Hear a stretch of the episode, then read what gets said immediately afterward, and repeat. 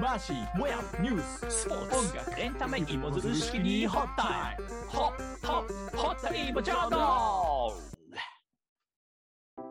さあ、始まりました。ホッタイボージャーナル。この番組は、えーマスコミ広報界隈に身を置く、えー30代中堅社員2人が、マーシーモヤの2人が、の周りのことや気になるテーマを掘り下げてまいります。よろしくお願いしまよす。ろしくお願いします。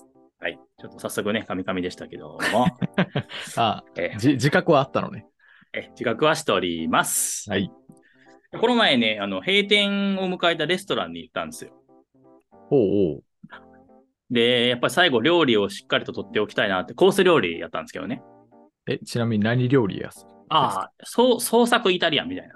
おうほうほう。はいはい。うんで、まあ、長い歴史に幕を閉じるということで、まあ、シェフの料理も食べられるの最後やいうことで、うん。まあ、そのアペタイザーから最後のデザートまで写真をパチパチ撮ってね、うんうんやってたんですけど、あのグルメ撮るのむずい。うん。料理の写真は難しいよね。何回やってもダメですね。ああ。横、そうね縦、斜うんめ、遠近。うん。うんしかもなんか何が正解かわかうらん。ん。うん。そうね。あの、しずる感とかどう出したらいいとか、なんていうか質感とかをどう出すかとか、うん結構スマホとかで撮るのは難しいと。いやー思いますね難しいわ確うん。なんか自分の中でメソッドがないから、なんか、うんとりあえず数、数取って一番いいやつを残しとくってやってるんですけど、うん。だから成長しない。あの、よく言われるのは、えっ、と、逆サイドから光を浴びせるっていう。だから、撮ってるる奥の方から、えっ、と、光を照らしてうん、撮ると、割とその料理が浮き立つようにへえするっていうのは、よくだから雑誌とかグルメ雑誌とかよくそういう風に使ったりしますけどね。なるほど。はいじゃあひ、まあ、明るさの問題が結構大きいってことですね。そうね、明かりの照らし具合とかライティングをどうするかとかっていうのも。だから、ね、奥さんとかにこう、ライトをえ逆側から照らしてもらって撮るとかね。なるほど。ましたら今よりちょっと綺麗になるんじゃないでしょうか。ありがとうございます。はい。ということで、今日は、えー正しい料理の取り方ということで違おう伝でえしま、違した。うで。そっちじゃないよ。写真です。写真、はい。なんでしょ今日はね、Google Pixel の CM から見る、えー写真論をちょっと話したいなと思いうまして。写真論。Google Pixel ってあれだよね。スマホだよね。スマホです。はい、はい。 Google が出してる、えースマホですかね。うんうんうんえーその CM をちょっと見て、まあ、違和感を覚えたということに端を発しまして。うん。おっしゃ。はい。では、写真論。まあお、お怒りなわけで。そうやね。まあ、違和感ですかね。違怒和感りねというより。はい。うん。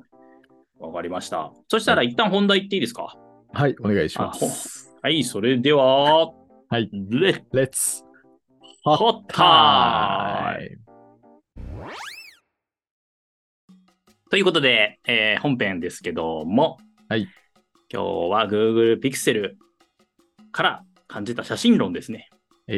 早速ですけど、あの、Google Pixel の、あの、これ CM の話をしないと何のこっちゃよくわからないので、うんうん。えー、もやんにもね、あの、ちょっと見てほしいと思いまして、あの、はい共通で使ってる Notion に貼り付けたんですけど、ご覧いただきましたでしょうか、あ、あの、見させてもらいました。すごく簡単に言うと、あの、友人連れ、えー6人か7人ぐらいの、えー仲の良さそうな若者たちがですね、山の上に登って、えー登山をしてるのかなと思いきや、山頂に着いたら、矢庭に、えー男性と女性一人ずつが服を脱いで、えータキシードと、えーうんドレス姿になって、結局それは結婚式の、まあ、なんていうんですか、これ、前撮りというんですか。前撮りだね。まあ、うんわからないけれども、その写真を撮るというシーンに移りましてですね、うんうんうんで、そのドレスをこう風になびかせるようなお手伝いをですね、うん。うん、その一緒に登ってきた友達をしがしして、しながらその写真を構図に収めて、写真を撮った後に、うん、その友達の部分をですね、加工段階でぐるっと、えー囲って消しますと。で、これが Google Pixel の新しい機能で消しゴムマジックとうん。いうふうに言うらしいんですけども、要はええそれの機能を紹介する CM だったということですね。うん。この、やっぱり違和感っていうのがもうお察しの通りだと思うんですけども、こう写真に写ってるものを消すっていうこの行為が、やっぱりね、なんかね、もやもやするんですよ。そうですね。うん。なんか結構今来るとこまで来たなっていう、今の時代でね、うんうんうんうん。いスマホでそこまでできるんだっていうふうに思うんですけど、や、なんかあのーマジックを聞いたときに、卒業写真のアルバムとかのことを考えたんですよ。うん。例えばクラスでいじめがあって、いじめがあってなんか登校ができなくなってる生徒を、うん。あたかも円満な学級運営をされてたかてたかのように、後から足すことだってできるじゃねえかとかって思ったわけですよ。うん。なるほど。逆、逆のパターンってこあとああ、そう、あ、そう、逆もああれ、そう、しかりやし、ごめんね、うんあ、そう、消しゴ、消しゴムで消すことも確かに後でできるなとか思ったりそして。うだよ。ね。なんか、いくらでも、なんか悪用ができちゃいそうなうん。機能だなぁなんて、別にいい大人は悪用したりはしないだろうけども、写真で物を消すっていうのがもう今うん、普通のことなんだなぁと、しみじみ感じながら、ただ一方でね、物を消すっていうところまではいかないけども、うん。あの、写真ってこう事実をありのまま写すわけじゃ当然ないじゃないですか。そうですね。例えば、なんか、その、私とか、もやんとか、写真を一緒に遊びに行った時に撮るじゃないですか。うん。で、それを Facebook やら、X やらにこう投稿、インスタやらに投稿することもあるでしょ。その時に写真をね、上げる際に、やっぱり多少みんな加工すると思うんですよ。確かに。うん。だから僕なんかで言うと、画像、写真のカメラロール行って、簡単なシンプルな加工を編集できるじゃないですか。うん。そこで傾きとか露出とか多少補正して、そうだね。とかね。あと、まあ余裕があれば、あの内蔵してるフォトショップがあるので、それでこう、なんか結構真剣にやったりとかうん。することあるんですけど、ももやもそんなことをしたりするしますね。なんか、線引きどこまでかわかんないけど、じ元の写真が自分の写真、撮った写真と、うん。まるっきり変わらない限りは、ほその斜め、角度の補正と露出と、トリミング、ああ、トリミングね。うん、はしますよね。余分なところをちょっとこう削ったりとかね。しますよね。ああ、そう。んだからまあ、その写真撮った後の作業って結構みんなして、そのレタッチってまあ、俗に言うんですけど、まあもうほぼほぼ今は必須の時代なんかなっていうふうにうん思ったりもするわけですよね。うんうんうんで、スマホだけじゃなくて、まあ、カメラ使った時に、えーまあ、具体例を挙げると、まあ、ホタルの写真とか、はいはい。てんてんてんてんてんてんってね、あうの、ん青白い光が映るやつですそね。うそうそう、う。うん。花火の写真とか、うんうん流れ星の写真とか、ああいうのはもうやっぱり長時間露光とか、スローシャッターっていうカメラの特性の機能を生かして撮ってて、生身で見た、えーあれとは全然開き大きく開きがあるわけじゃんう。ん。そうだね。人間の目では見えないところを表現してるわけですね。そうそうそうそう。うん。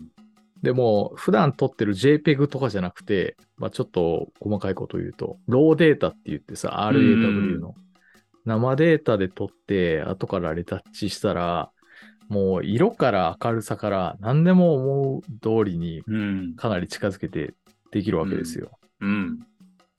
だから、まあ、それを言ったら、あの、写真なんて結構思うがまま今までやってきたじゃないかっていううん。ところもあるんですよ。あ、なるほどね。そう消す消さない以前,、以前の問題としてそう、そうそうそうそう。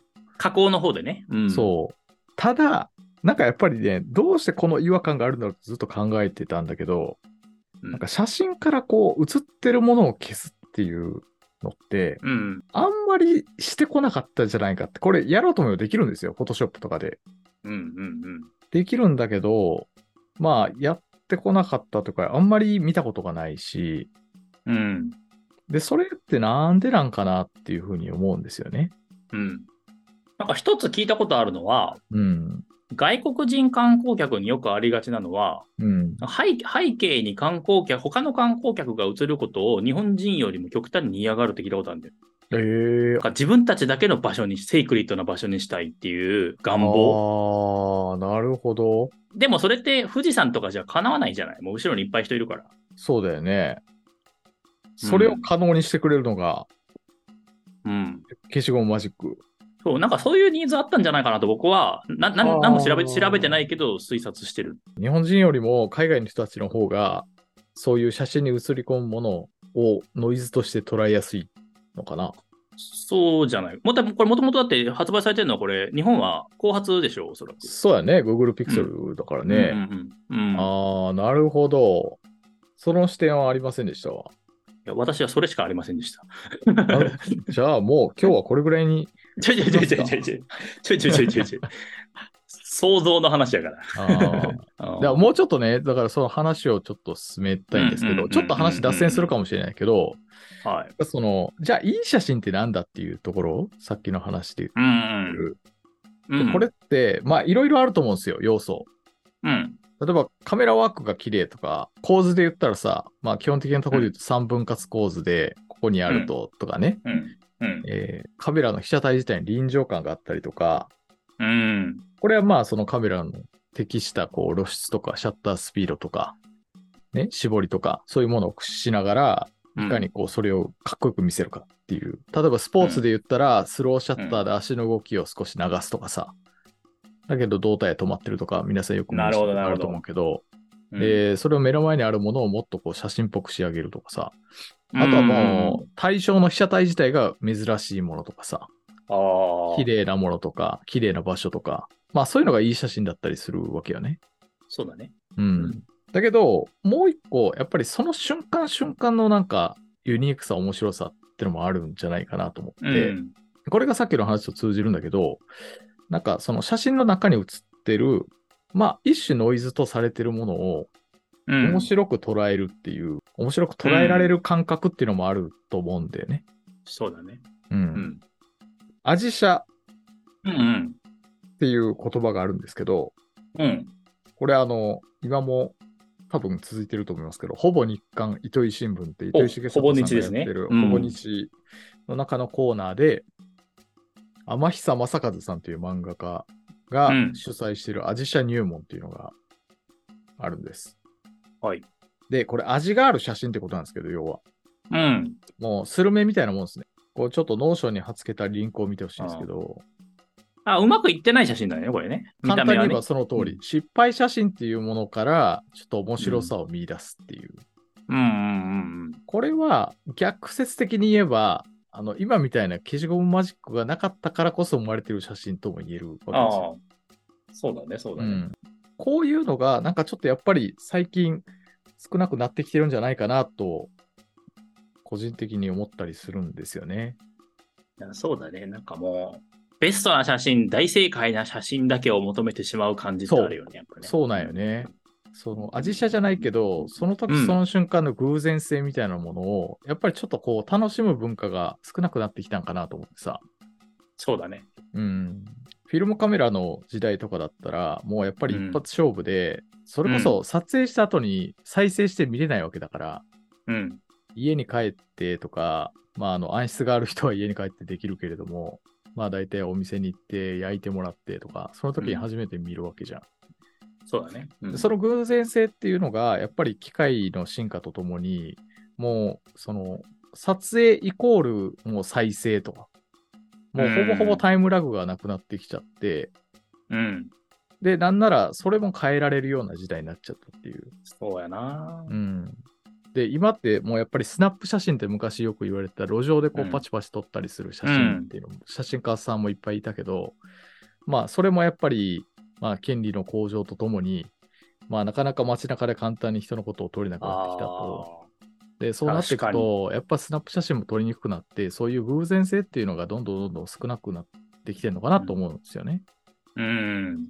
で、それに反反比例するように、やっぱり自分たちの美しい写真を撮るために、もう決められた構図で、決められたライティングでっていうのを、もう必死に探して撮るような文う化、ん。そういう写真がどんどんバッコしちゃってんじゃないのかなって、だ、バッコ。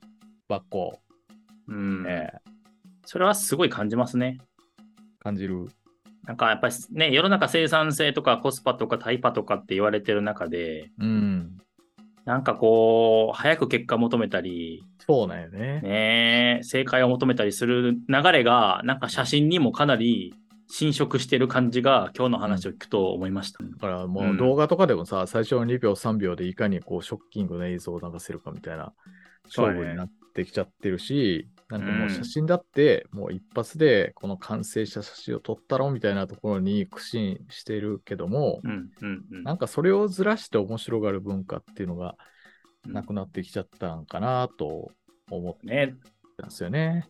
でもやっぱり最近、うん。そういうでも人間がちょっとこう奥底で求めてる偶然性とか不確実性みたいなものにみんながこう惹かれた瞬間があったなと思ったんで、ほうこれはがい。あの、あれですよ。それこそあれですよ、あれ。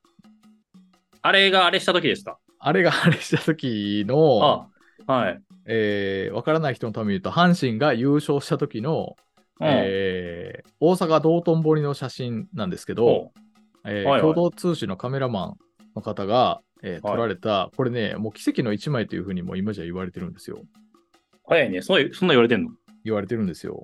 要は有名ねな写、真なんだはい。あもうググってもらえればすぐわかるんですけど、はい。あのー道頓堀にえ飛び込むな、飛び込むなって、えー警察が散々やってた中で飛び込んでたんですよね、あの後う半んうのん方で。うん。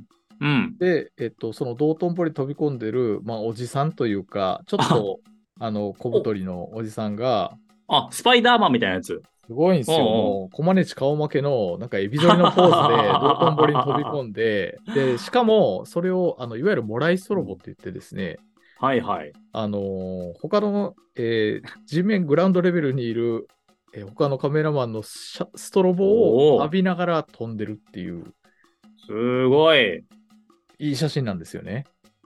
これは時代を映した一枚ですね。そう。ただこれも、やっぱり、その、うんその写真自体を公のもとにこう晒すっていうこと自体は、うんまあもちろんカメラマンの方も春秋されてたようなんですよね。なるほど。これ後日として共同通信のあのノートの方で、あの実際にあの当のカメラマンの方がこの書いて写る真を撮ったいきさつを書いてるので、ぜひ。おー。で、まあその春秋があったにせよ、やっぱりそのいい写真っていうのは出すべきだというふうに思って配信をされたようなんですなるほど。うんで、えっ、とこ、この写真って、あの、やっぱり、ちょっと炎上というか、うんやっぱ賛否両論あってね、うんうんうんどうんうん。こも飛び込むな言うてる割に、こんな写真を出してええんかといううんうんうんうん。ことも言われたんだけども、まあ、おおむね皆さん、あの、やってることはあかんけど、やっぱいい写真だよねっていう風になってるわけよ。あいい写真だけど、これはあかんよねじゃなくて、あ。うん。いい写真だよねが、もう、あの、後に来るわけ。結論ってことね。うんそ思ったね、私も今。あ、思ったうん。そう。で、この写真って一瞬切り取ってる不確実性に基づいてる写真じゃないですか。そうだね。うん。で、今、例えば AI でもう写真自体作れちゃうような時代でしょうん。う。で、その、これをじゃあ AI で作ったらみんな同じように感動するかというと、うん。決してそうじゃなくて、目の前のこの一瞬をこう撮ったっていうことが力を持ってるわけですよ。そんな写真を私は撮りたいっていうことをこれから言おうとしてるのかな。いや、全然 そんなこと思ってなかったんですけ ど。違いました。いや、要はなんか作為的な、僕作られた、もう全部自分で作った写真よりも、うん。こういう不確実性に基づいた写真の持つ魅力ってすごくいいものがあるよねっていうことを言いたかったんですけど、ちょっと強引でしたでしょうか。いやいやいやいや、写真の魅力ってまさにそこだと思いますよ。狙ってないところがうん結、局記録、形として残るっていうのはそうだよね。なん写真でしかできないからね。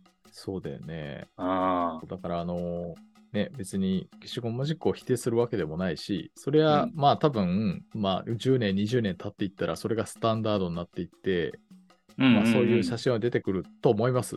うん今ちょっとね、これずっと話してる私の話って別に芸術写真ではないので、まあ別に芸術写真だったらまあ取り除くとかね、広告の写真だったらいくらでもあり得る話なので、それは一旦置いといて、うん。うん、いわゆる普通の、えー私たちが日常的にこう撮るような写真とか、うん。そういうものっていうのに、なんか消しゴムマジックが出てくるとどうなるのかなっていうので、うん。もやもやしたので、ちょっとまとまりないですが、話してみました。ありがとうございます。まあ、だから最後に思いついたけど、やっぱ消したものが物じゃなくて人間だったっていうのもだいぶこう人間として嫌なのかもしれない。あー CM で言うとね、そうそうそうそうそうそああ、それはそうだようね。んでも、さっきのもやんの話で言ったら、これから海外のインバウンドの旅行客が金閣寺の前で、たくさんの地元の日本人を多分消していく可能性もあるね。大いにあるわけだよ ね。あると思 います。残念ながら。かなあそれでいいんだろう。いいんだろうかというか、なんかそれで本人も満足なんだろうかと思っちゃうんだよね。思うよね。なんか、うんうまあ僕はなんか本当と嘘の話で言うと嘘に近い写真になっちゃうから、実際そうじゃなかったんでしょってなるのが嫌嫌なんよね。それを残しておくのが。だからそれこそ一番最後に言った、これじゃあ AI で作った写真とじゃあ何が違うのっていう話になってそうなの聞かねない聞かねないよね。として ね。うん。なんなら行かなくてもよかったんじゃないかみたいなね。そうそうそうそう。うん。だから写真って事実ありのままにっていうのが、もうかなり、うんなんていうか、なんだったらまあ反対の時代っていうかさ、うん。うん。そういうところのレベルまでもう来ちゃってるんだなってそうかな。思いましたね。いうふうに思いました。はい。以上です。ありがとうございました。とりあえず、じゃあエンディングいきましょうか。ね。ははい。い。はありがとうございま。ありがとうございますでは、エンディングに参ります。はい。今日は写真その、写真のものを消すことについてでおお話をいただきまして、なんか途中ね、あの、すごいアナログ感とか手触り感、偶然性みたいな、ちょっとこう、レトロな話になりましたけど、思ったら一時期映るんですよ流行ったよね。この4、5年ぐらいで。そうだね。なんか、だからそれは一種なんかやっぱり揺り戻しだったのかなと思うけど、ね、なんかそういう風にしてこう、アウフヘーベンしていくんだよね。アーフヘーベンしますね。本当に。あの、もう一つ思ったのは、最近読んだあの雑誌の中でですね、写真家さんが言ってたんだけど、あの、人のモデル写真撮る人なんですけどね。うん。なんかその、モデルさんと最初に会って、初めてレンズを向けた時に見せる顔が一番いいって言ってた。ああ、そそれ、多分俺も同じもん見たな。あ、そう。え、なんか最初の1枚をできるだけ大事にするっていうやつじゃない。あ、そうそうそうそう。なんかそれが一番いいっていうのが、な、なうんなんでなのかはちょっと僕は写真家じゃないんでわかんないんですけどね。うんなんかだんだん、だんだん表情砕けてきたり、アイスブレイクが起こってくると、後からの方が良くなるんじゃないかなと、素人ながら思ったんだけど、違うんはだね。いはいはいなんかまあ、その人が同じものを見たかどうかわからないけど、うんあの人は多分緊張関係をすごい大事にしてたのよね。おー、ほうほうほうほうほうほうほだう。から、その後からほぐれていくと当然緊張感もなくなって、そのうん親しみを覚えたり親近感を湧いたりしてっていうう、ん、そうそれはもう僕もたもやんと同じ考えだけど、多分か初見で会った時のその緊張感のある2人と対峙してる姿っていうのが撮りたいっていうことだったのかなって、なるほど。えー思いましたけど、まあ、ついぞ、まあそそのカメラマンは誰だったのか思い出せ ない。二人とも思い出せないので、この話が匿名トークになっちゃったっていう。誰やねんん。っ ていう話ですけどね。はい。なんだろう、コンクールの審査員とか、ますます大変になってくるなと思って、これから。もうね、なんか、ススペックとか聞いても、ちょっと見破れないところも出てくるよね、正直。あるよね。あああ。ー何が本当で何が嘘か分からんってい そううそうそう時代じゃん。もうもう本当に混沌としてると思う。おお。必ずこれから大きな問題が起こるのは間違いないので、そうね。あーちょっと注目していきたいと思います。はい。アリモジャーナル、本日はいかがでしたでしょうか、えー番組を見てですきお聞きになりまして、良かったなと思った方はですね、ぜひ、あのー評価入れていただけいただけたら入れ、入れていただけたら嬉しいです。はいで、配信後はですね、1週間ほどその番組のですね、関連ツイートを、あの、旧ツイッター X でやっておりますので、そちらの方もご覧いただきながら、番組をお楽しみください。はい。はい。では、本日もありがとうございました。ありがとうございました。また来週お会いしましょう。さよならさようなら。